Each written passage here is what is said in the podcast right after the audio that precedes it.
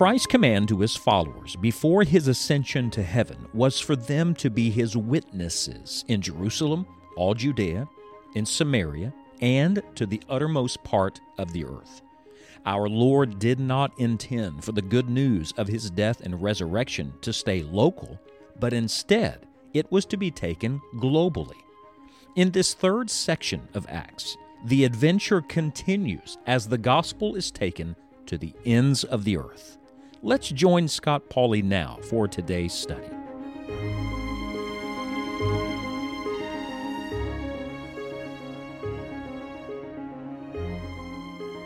Thank God for friends and family. Both are provisions from our wonderful Heavenly Father. And isn't it great uh, when the friends are family? I mean by that, when the people that God has given you as friends are also brothers and sisters in Christ, members of the family of God. What an encouragement. We're in Acts 28. Paul is nearing the end, but that's not a sad thing. No, he's ending with joy, exactly like he intended to, for many reasons. First of all, he has the care of God. We saw that in the opening verses of Acts 28, God's provision and protection. He has the availability of prayer. He's still praying, and God's still answering his prayers. I find this fascinating. Paul, at this point, is not having lots of opportunities to preach. Now, no doubt he's preaching along the way as he goes, witnessing, and God's going to use him when he gets to Rome. Uh, but his missionary journeys have been limited. His public appearances are down to, to none. And yet he's still involved in the greatest work of all, and that is the work of prayer. You can pray, and God will hear and answer your prayers. But then there's a third thing that we come to today, beginning in verse number 11, and that is the encouragement of friends.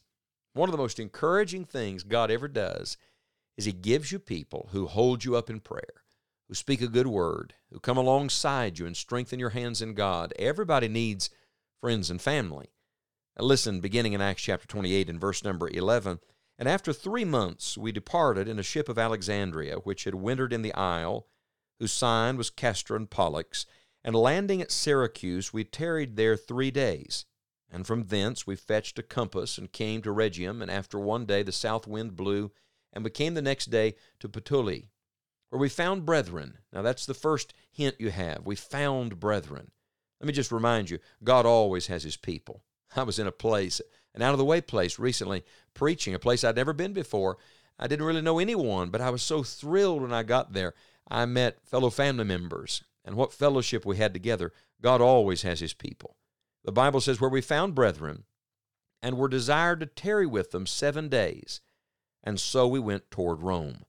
And from thence, when the brethren heard of us, they came to meet us as far as Appii Forum and the three taverns, whom, when Paul saw, he thanked God and took courage. And when we came to Rome, the centurion delivered the prisoners to the captain of the guard, but Paul was suffered to dwell by himself with a soldier that kept him.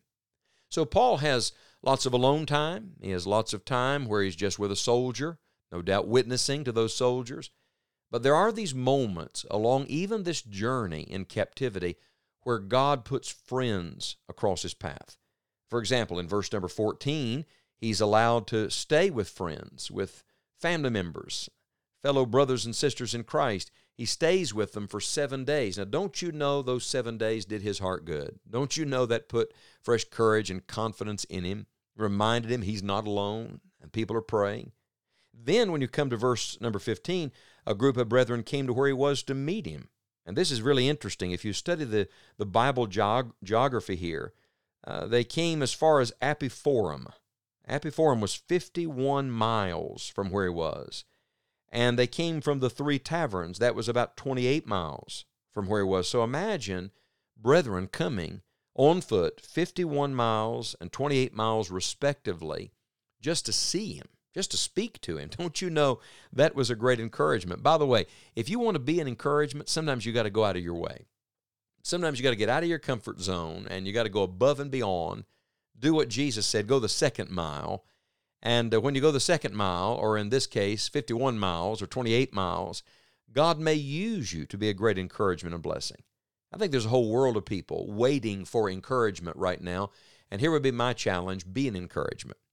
Uh, you, you don't get what you want, you get what you are. Do you need some encouragement today? Be an encourager. Uh, do you need a friend? Be a friend. Be what you want. And God will use you, and then God will use other people in your life. That's the beauty of the family of God. That's the beauty of the brethren. Uh, that is the joy and thrill of Christian friendship and fellowship. It brings fresh courage to all of our hearts. Uh, so let me give you a couple of applications straight from uh, the text here today. Now, the first is thank God. The Bible says when he saw these friends, he just he thanked God. We'll come back to this phrase later, but as you see the work of the Lord advancing, as you have fellowship with God's people, as the Lord shows you kindness, don't take that for granted. Sometimes we don't appreciate people until they're gone. We're not really grateful for uh, the Lord's kindnesses until suddenly we're removed from them. So be a person of gratitude today. Thank the Lord. And worship will put fresh courage in you. That's why there's a divine order here. He thanked God and took courage.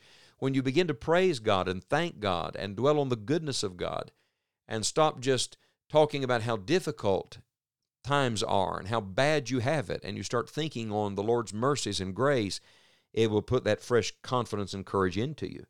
Thank God today for the friends, the encouragement of friends and family. I'll tell you what it is it's a little taste of heaven. That's what it is. When you have fellowship with God's people, when you have a kindness shown to you, when you have uh, some good friend that you can talk to and pray with at your hardest time, what you're getting there is a little taste of what we're going to enjoy perfectly when we get to heaven. Isn't it going to be glorious? Oh, praise the Lord for friends and family. And then the second application, we should do not only what Paul did in thanking God, but we then should take courage. And I love that word take. It's a purposeful word. It doesn't mean simply that there was a change of emotion. It means that he makes a conscious decision that he's going to believe God, trust God, and just keep moving forward. You never know what one kind word will do, what one kind act can put into someone. Uh, but at some point, you have to choose it. God has his people. We're a part of something bigger than ourselves the Lord is with you on the journey. The Lord is meeting you all along the way. He's not finished with you. So take courage. Uh, that's the root of the word encouragement. Fresh courage in you. Now, this is a day where so many Christians seem to be cowardly and hesitant and tentative and bashful and shy and timid. Friend, let's be bold again. Let's thank God for His goodness and let's take courage in His provision for us and let's just keep pressing forward even as we near the end. Huh. I want to connect something in your thinking as we close our study today. If you go back one page in your Bible chapter number 27, I, I mentioned this just briefly in a previous study, but on this same journey, in another place, Acts 27, verse 3, the Bible says that Paul was, was given this courtesy and given liberty to go unto his friends to refresh himself.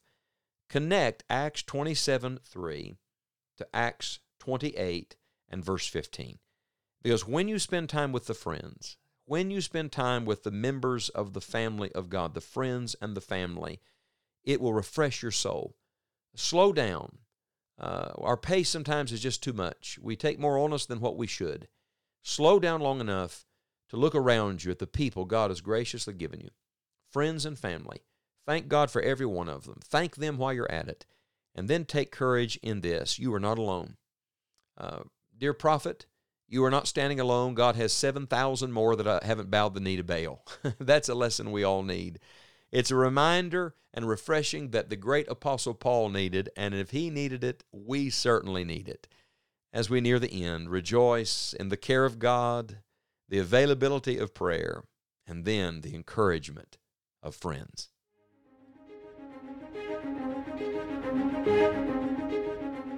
Though no more scripture is being written, the story of the furtherance of the gospel is being written at this very moment, and we get to be part of that story. The heart of our Savior is as passionate for the lost today as it was just before he ascended in Acts 1. Will you get in on what God is doing in the world today to reach the lost with the gospel? This is why enjoying the journey exists to encourage and to equip you in the work of the gospel.